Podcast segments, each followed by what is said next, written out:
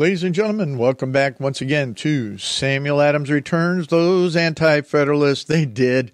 They got it correct. And this is Tom Navolis, your host. Now, as always, we have a lot to cover today, and I'm sure a lot of you are raising your eyebrows in relationship to the title for this week's program that you may have seen in your newsletter. And if you have not signed up for the newsletter, please do so at samueladamsreturns.net when you go there. So, what is the title for the program? Well, my goodness, it's a long one, and we have a lot to cover. So, with that, the title is Colonial Christmas, Car Repossessions, J6 Referral, and Transhumanism. Now, I know you're sitting there wondering, what in the world are you talking about, Tom, with, you know, colonial Christmas and car repossessions, J6, the referral on Trump criminal charges, and transhumanism? all of that? How in the world do you tie all that together? Well, it's very simple. It all comes down to uh, political theology. Every aspect of what I'm talking about here is political theology, and it is tied into economics as well. So, what is, what's going on with all of that, and, and Christian economics, and what does that mean? How, how do you even, you know, look at justifying that in any manner whatsoever? Well, let me put it to you this way. It's, it's very, very simplistic. We have to start with uh, taking and looking at what is going on in Christmas first. Hey, let's honest. Here we are. We're in Christmas, ladies and gentlemen, and we have to figure out uh, what we're doing with Christmas. And Christmas is very simple. The colonial Christmas was no different than the disparities in our Christmas right now.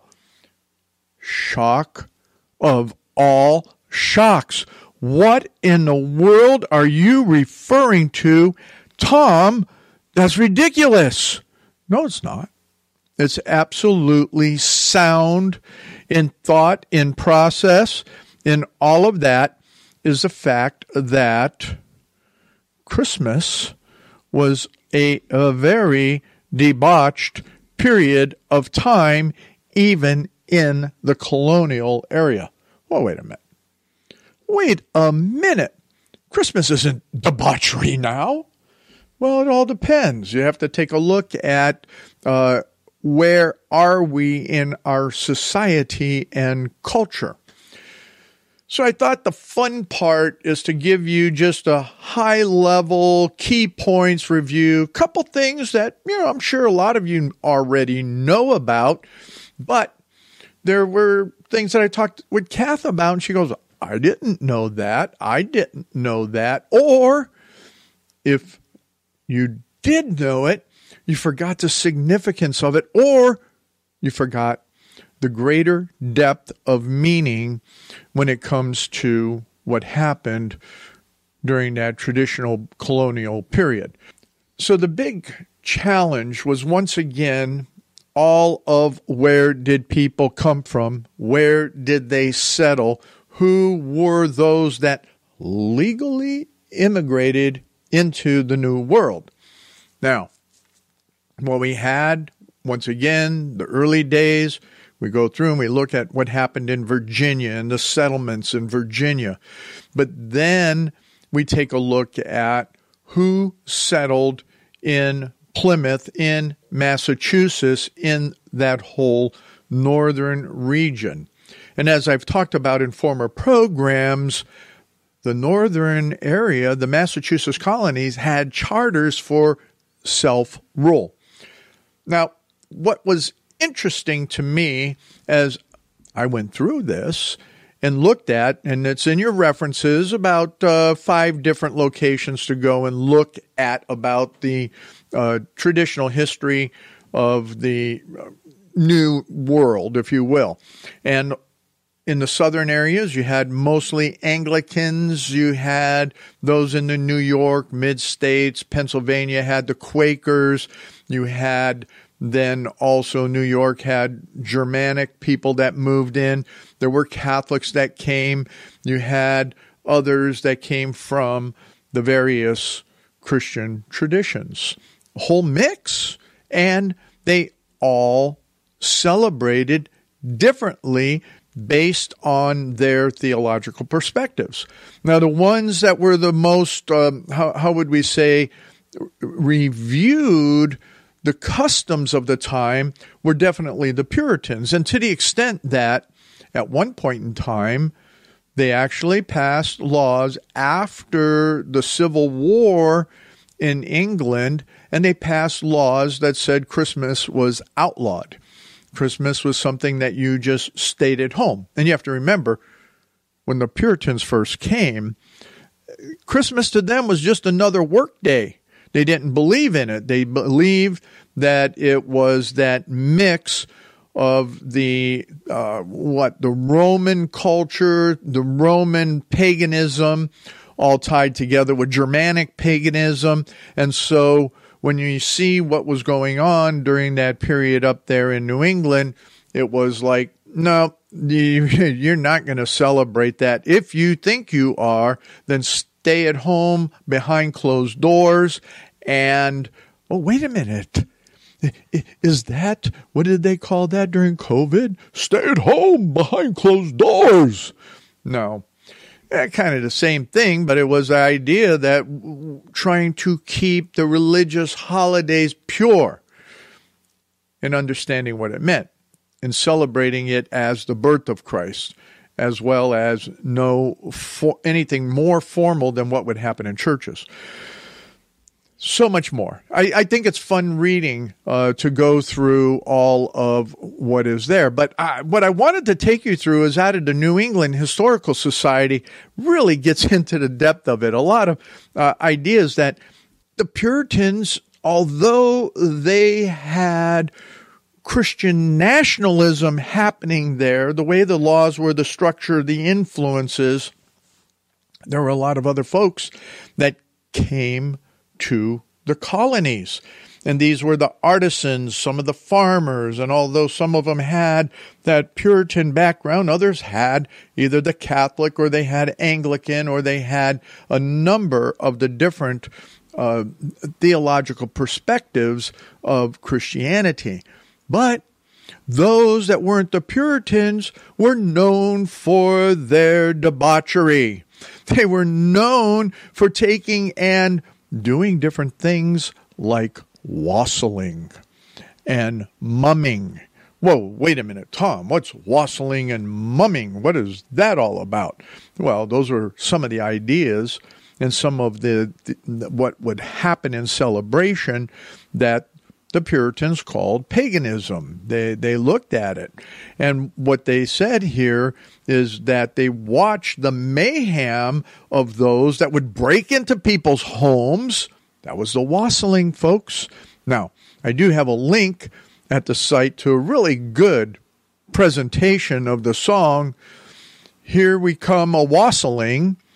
I think that it's a cute song, well done by the uh, Celtic women.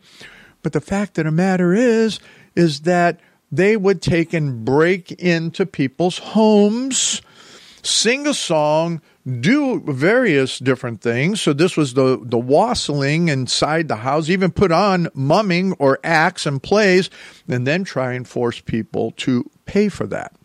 So they even elected at a number of uh, towns in England and then elsewhere in the colonies what they would call is a, a Lord of Misrule. And that Lord of Misrule was the one that led all of these different ceremonies and celebrations all the way to the 12th night feast talk about the 12 nights of Christmas here in a moment. But I wanted to take and bring you into this whole thing on the wassailing, and I'm quoting here, involved barging into houses of the wealthier citizens, singing a song or two, or putting on a short skit, and demanding food, drink, and money. They demanded it. And it end up sometimes in fights and, you know, destruction of property and all of these different things that were happening there, all the that, that just caused all the various problems.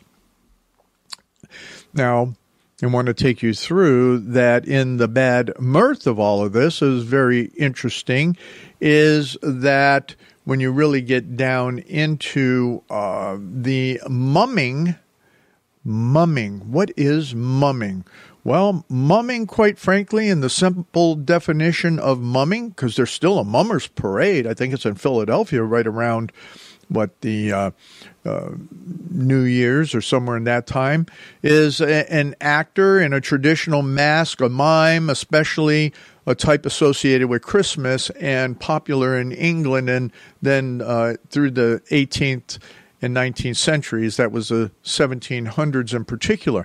Now, shock of all shocks is that men would dress up like women and women would dress up like men or they would disguise themselves in such a way that they would slip into people's homes. Sound like bathrooms?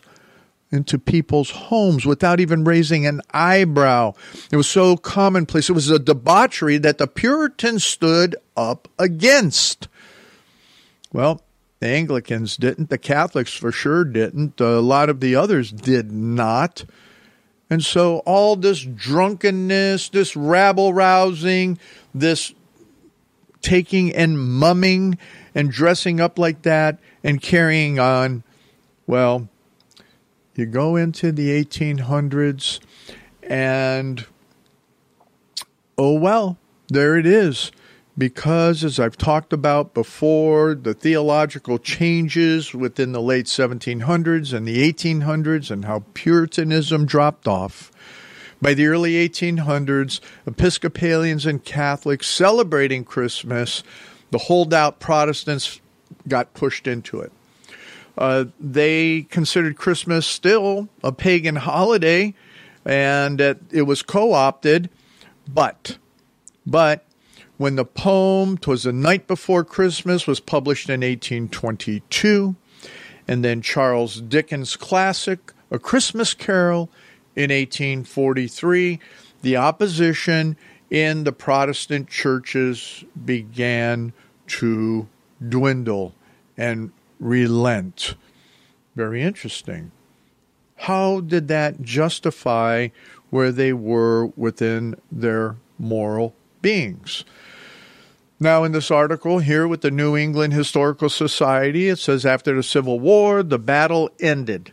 New England joined the rest of the country in embracing Christmas, and Christmas embraced New England's values, at least at some degree and the over the top debauchery and drunkenness and rabble rousing out in the streets gave way to the quieter, conventional celebrations as we recognize them today. So let's finish off with the 12 days of Christmas because everybody knows the song, but a lot of people don't know or maybe just don't remember the 12 days of Christmas were from the birth of Christ on Christmas Day to the Epiphany, the feast of the Epiphany, or the revelation publicly of Jesus in the temple and being acknowledged there at that time.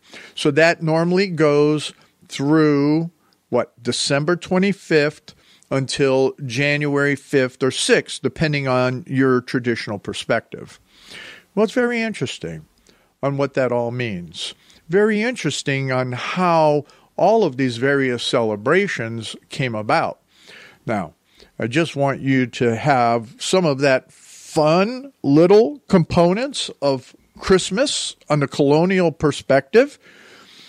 But now we're going to get into the real hard meat of the matter when we come back in the next two segments to talk about car repossessions, J6 referrals, and yes, the religion of transhumanism in the whole perspective on how it is affecting our present. No different than the debauchery of the time. So I'm wondering are those out there that will be like Sam Adams? And he's returning with Christian nationalism. Ladies and gentlemen, welcome back to the second segment of Samuel Adams Returns. Uh, those anti federalists did get it right as I growl on what is happening in our world around us, but it's no different in so many ways as to what happens in humanity because of our sinful natures. And the fact that we do need a saved people and a saved nation. And what I mean by saved, not by some government entity, but by the living God of the biblical Reformation, whole, just the essence of the truth of the Godhead in his whole being as defined in the whole Bible. So, what does that have to do with um, repossessing cars? repossessing cars comes into the fact that we fell into, again, a globalist sin and lockdowns and wasting money and all of the ideas of massive debt and bailouts and just on and on it goes. What I, I was really taken aback on a particular article that I just popped into my email, and it's called The Perfect Storm Arise Massive Wave, and not the snowstorm that is hitting most of the Midwest, the upper Atlantic, and all of that uh, for this year's Christmas time. No, this is a perfect storm arrives massive wave of car repossessions and loan defaults to trigger auto market disaster crippling U.S. economy. This article came out December 17th, you know, just a few days ago. And this whole idea, this perfect storm, is that this is a key economic indicator that a lot of people don't pay attention to. You know, people look at GDP, they look at housing starts, they look at, you know, where is manufacturing, a number of that, what are the unemployment numbers, a lot of various indicators on what's happening in the economy. Well, what's happening in supply and demand as we have been learning from Thomas Sowell what is the scarcity of something in relationship to the desire to have it or want it, or better yet, the need for it. Well, the um, this there's a number of different articles on economics. This is the uh, NXT mine uh, is where this is at. Uh, it is also at Yahoo news. The links are there in the references at uh, the website, samueladamsreturns.net. So make sure you go there to find it. And in some respects, uh, the, the uh, numbers aren't as bad as, oh, say 2019 or something like that. So the Yahoo portion of this talks about uh, 2019 being an interesting time, but but what we've seen is because of COVID and the supply chain debacle, we're seeing that people on average monthly payments for new cars is up 26% from 2019. And what that means is that what you were paying, say, $718, now you're paying $1,000 a month for a new vehicle. That's insane. And in addition to that, it is all of the other expensive expenses, fuel, gasoline, repairs, labor costs, all of that has gone up. So they're calling it a perfect storm is because over the last 2 years vehicle prices were inflated because there was no new car supply because of the chips, the supply chain. People were still buying like crazy because they had a lot of stay at home cash. Stay at home cash. That's what they were getting for the COVID thing and the overinflated insanity of uh, staying at home and not working. They had inflated credit scores, which is the greatest debacle is that during that period of time, how in the world did people get inflated credit scores? So it's like a recipe for disaster. I'm quoting here uh, from uh, Jeremy Cross, who's the president of the International Recovery Systems in Pennsylvania. He's the guy that goes out in Pennsylvania. They take and they repossess cars. So they're looking at all these different numbers and, and what's happened, and they're trying to look at and say, oh my gosh, you know, here we have, he's out re- even repossessing high end cars instead of people buying cars that would be affordable after the pandemic. No, they took what I would call the windfall of their pandemic money and went out and bought vehicles far above what they would normally be able to afford. So here's some of the interesting aspects between 2008 and 2009 when there was another financial crisis and you saw that auto loans uh, were either 30 days delinquent and that was about a 2.2% in the third quarter compared to the 2.35 delinquent over the same period in 2019 and that's from Experian. And then in contrast uh, just over 4% of the auto loans went into default in 2009. Now, what we're seeing is that is a large number once again.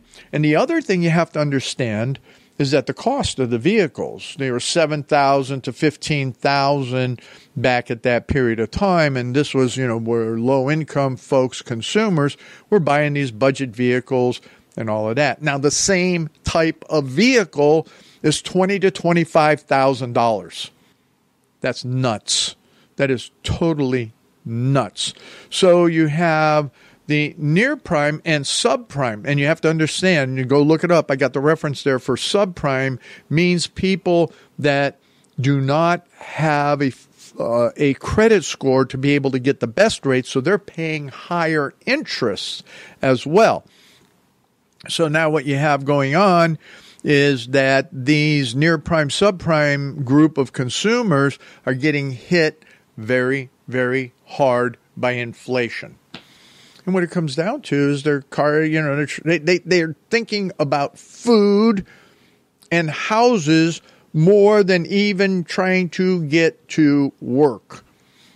What happens when their cars go away? So when I look at this and we're looking at Christmas, we're looking at the economic picture, there were bad times in America during the founding era as well. It wasn't just about car loans, it was about property. Was it going to be able to uh, take and be able to get sufficient foods? What was happening at that time economically during colonial period and worse during the revolutionary war the revolution took people into more than inflation. We had a definitely depressed, recessed, and depressed American economy, except for those that we know who were in the same business as it is today with none other than the industrial military complex. They always make money. They always make the money. Wars help them make money. Now, I'm not comparing any of the modern wars with that of what happened for the American Revolution, but the fact of the matter is, is that uh, there's a lot of folks out there that um, definitely do profit. There's a number of articles where you can see that the military industrial complex is really enjoying the Ukrainian debacle. So, this one reference here, there's a number of different sites. Uh, again, the article was on December 17th, but there were in uh, July 7th, July 25th, August 29th, October 9th, and November 3rd, talking about how this was being progressively seen that we're at a bubble, a time of bursting once again in the whole matter of banking and all of those car dealerships that carry the paper, carry the loans, or work to bring those loans together. I, I, they're talking now about going from the 72 month loan to an 80 month loan just to try and bring the monthly payments down for people. That's crazy. But the repo man is out there. He's he's knocking it out of the park. They're actually saying in this particular article is that they do not have enough people to go repossess the cars that need to be repossessed. And this is going to carry on through the first quarter, if not further, into 2023.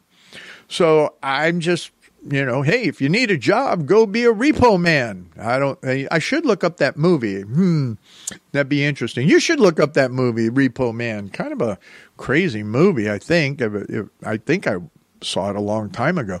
But the fact of the matter is, is that this is continuing to happen, is going to happen uh, all the way through into 2023, and uh, it's you know, should be blowing your mind that here we have a major economic indicator that people are losing their vehicles because of inflation.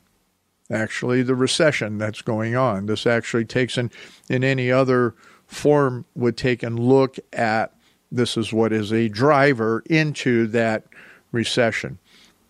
So, as we take and we look at how do you summarize this and what do you want to do about it? Well, I think you need to uh, start pursuing your legislators and talking to them. I mean, really giving them a what for about what in the world they're doing. Look at right now. Merry Christmas. The Senate and the House, the Democrats in particular, and a whole bunch of Republicans are trying to take and pass an omnibus bill that has what $600 million worth of junk in it and it's all laid on the taxpayer. There's nothing that happened in the Biden inflation bill that deals with inflation. In fact, it's causing more inflation. So your legislators are out there doing crazy things and they don't give a rip about you. Okay, now this has really become interesting. So, just to finish it off with another report, and this report is out of Cars, uh, Car Scoops. In talking about that, I thought that that's this was an industry rag that uh, deals with a lot of different aspects of what's going on with vehicles. But uh, here's another repo guy saying that he's, uh, or, a dealership that's bought Bentleys, McLarens, Aston Martins because they were repossessed because they were you they were purchased with that PPP money, and that's how they got it. Now they're taking and those loans are starting to crumble around everybody's ears. And um, it's a bubble. He said there was a housing bubble in 2008. Now what we have is an auto bubble, and it's ready to burst, ready to burst.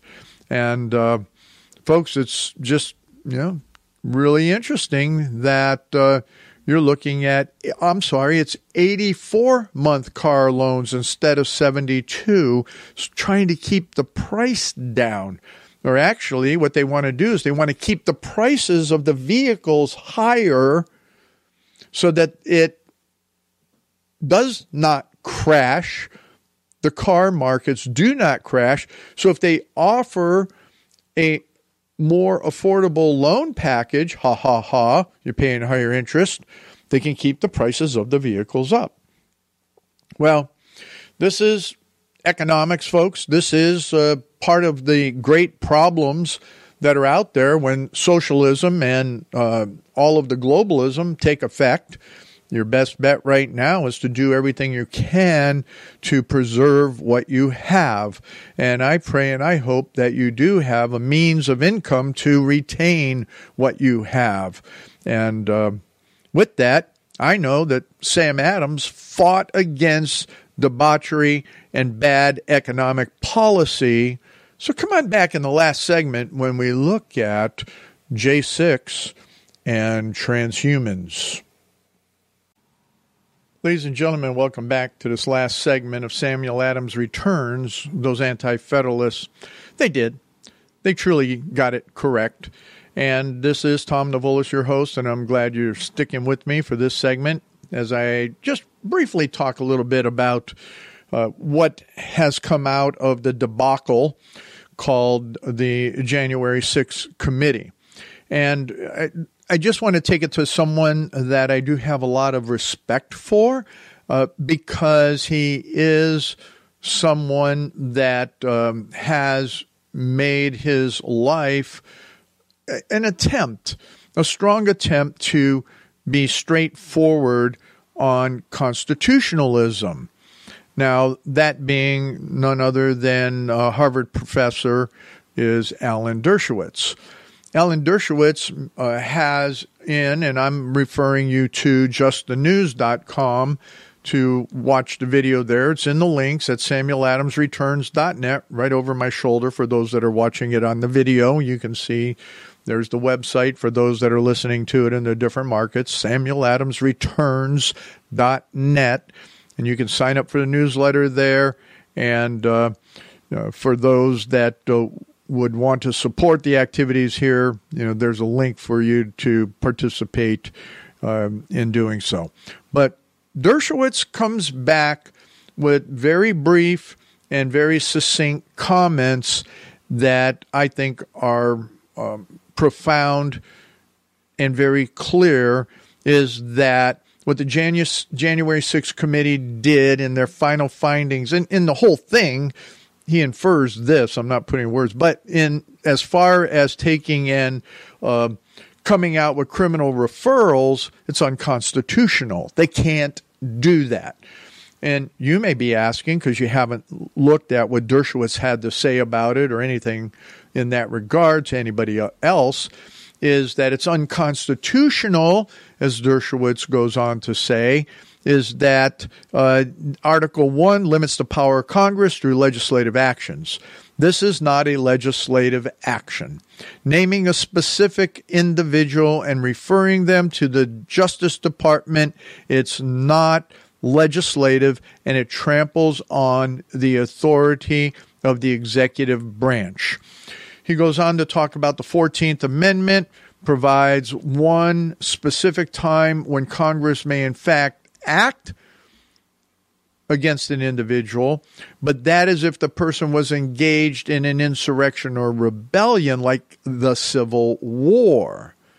And the people that were there were not causing an insurrection on January 6th. Although the Democrats and the leftists in Congress are trying to say it was an insurrection. In fact, it was not an insurrection. Insurrection would need to be much larger, and there's a whole other definition to all of that.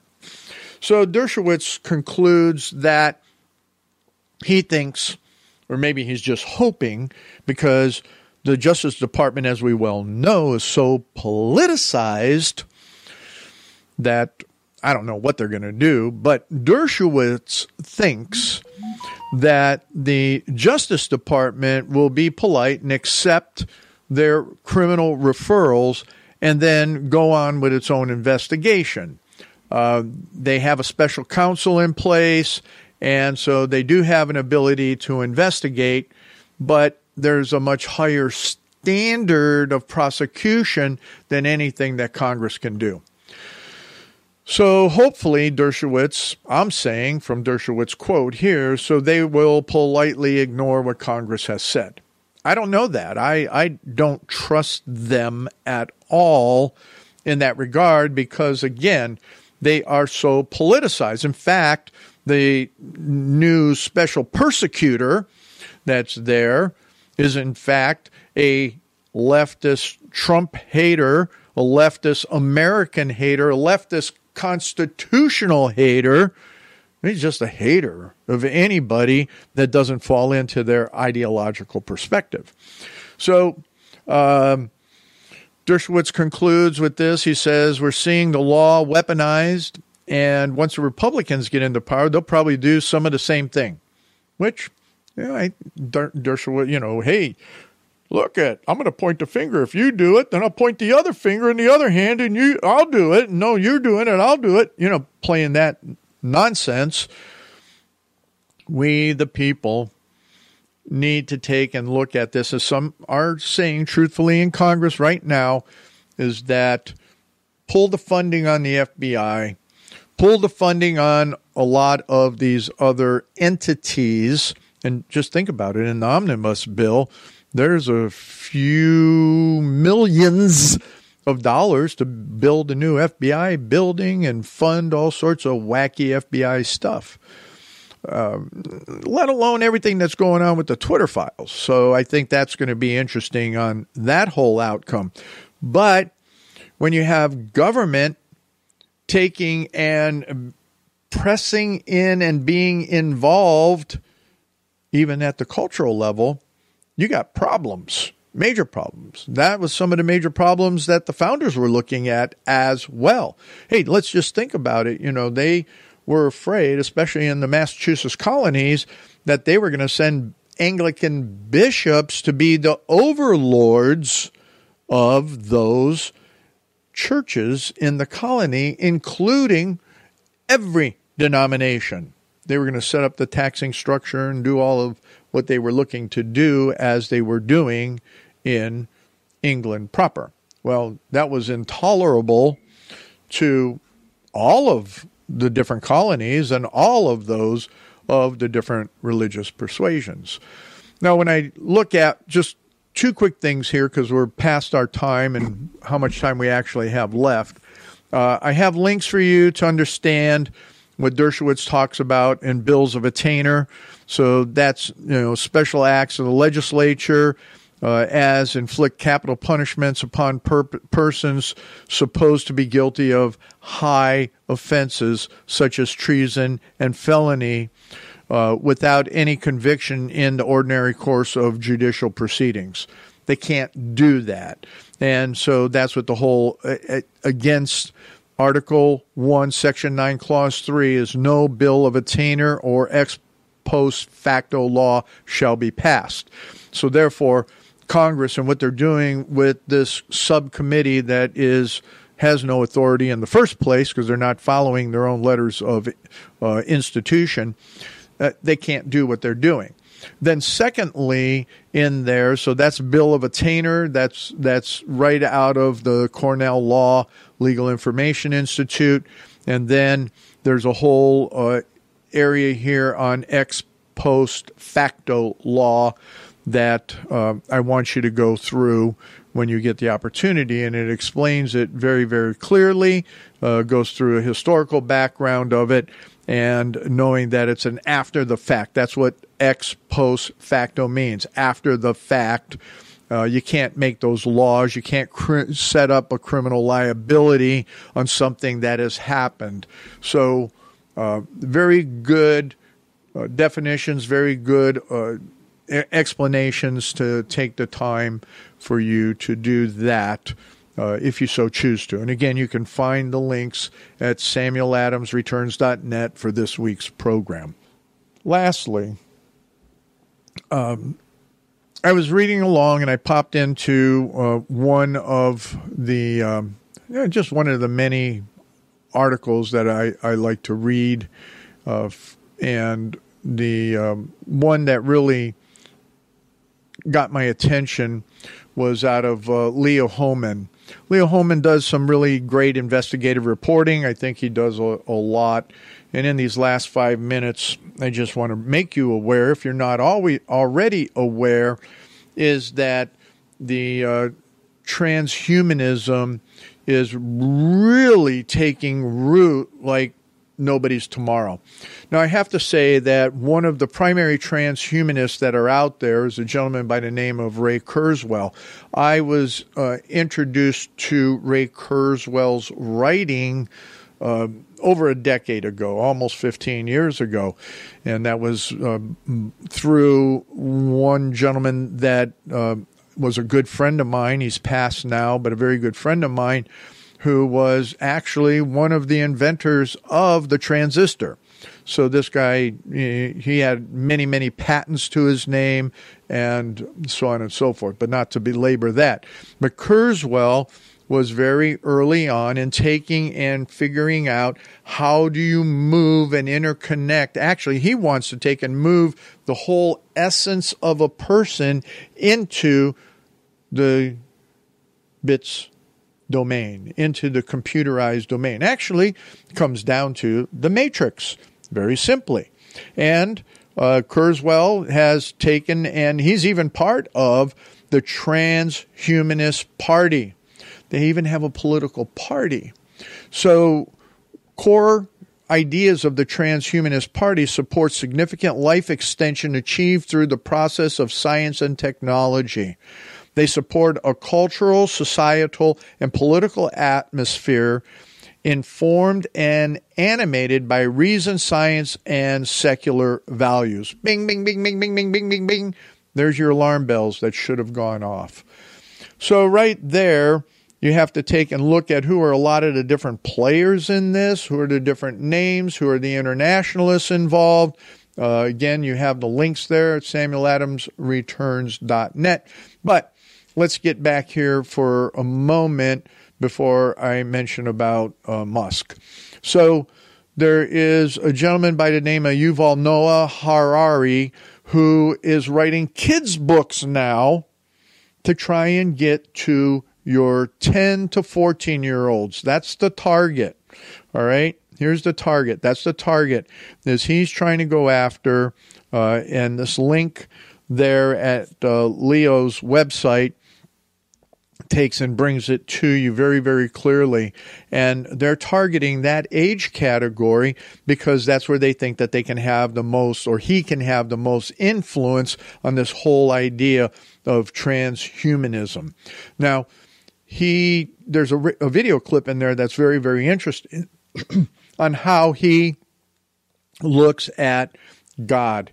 And as all humanists do, and secularists they look at God as being selves. They he talks about some uh, entity out there that cannot be known. Let me tell you straight up right now, and especially for those that call themselves Christians, the fact is is that the living God can be known. And if you're not, you, you need to understand that this guy is a liar, he's a deceiver. The living God can be known. He's revealed not only in the Old Testament, in the prophecies that point to Jesus. And that's what Christmas is all about, right? Is Jesus is the living God that we can know, and not only that, he is the substitute death and that means our spiritual death. Our physical death is one, but the spiritual death is something that He has taken on for us. So, with that, you need to look at that the transhumanists are targeting completely your children and grandchildren. So the book is targeted at, once again, 10 to 14 year olds. And we're down to that last little bit over a minute. So, what I wanted to talk to you about is that in a uh, periodic or in a, a, link called Logically, who, which is another transhumanist site, is that Kurzweil and Elon Musk are self proclaimed transhumanists. And the fact that Musk is looking at the idea that the human race is going to destroy itself, that he thinks we need to be cyborgs. So that's why he invested and started up a company that is taking and developing a chipset to take and allow us to become cyborgs. So, what does that mean? We're all going to go to uh, uh, what was all those uh, Star Wars or Star something, Star Trek videos into the future? Well, ladies and gentlemen, I don't have time to take you through the rest of this, but the links are there at samueladamsreturns.net. Sam Adams knew the human condition. That's why he was an anti federalist. That's why he pushed that there needed to be amendments to the Constitution. And we have to know and live into our rights that are given to us by God. Come on back next week when Sam Adams returns. And those anti federalists, they did. They got it right.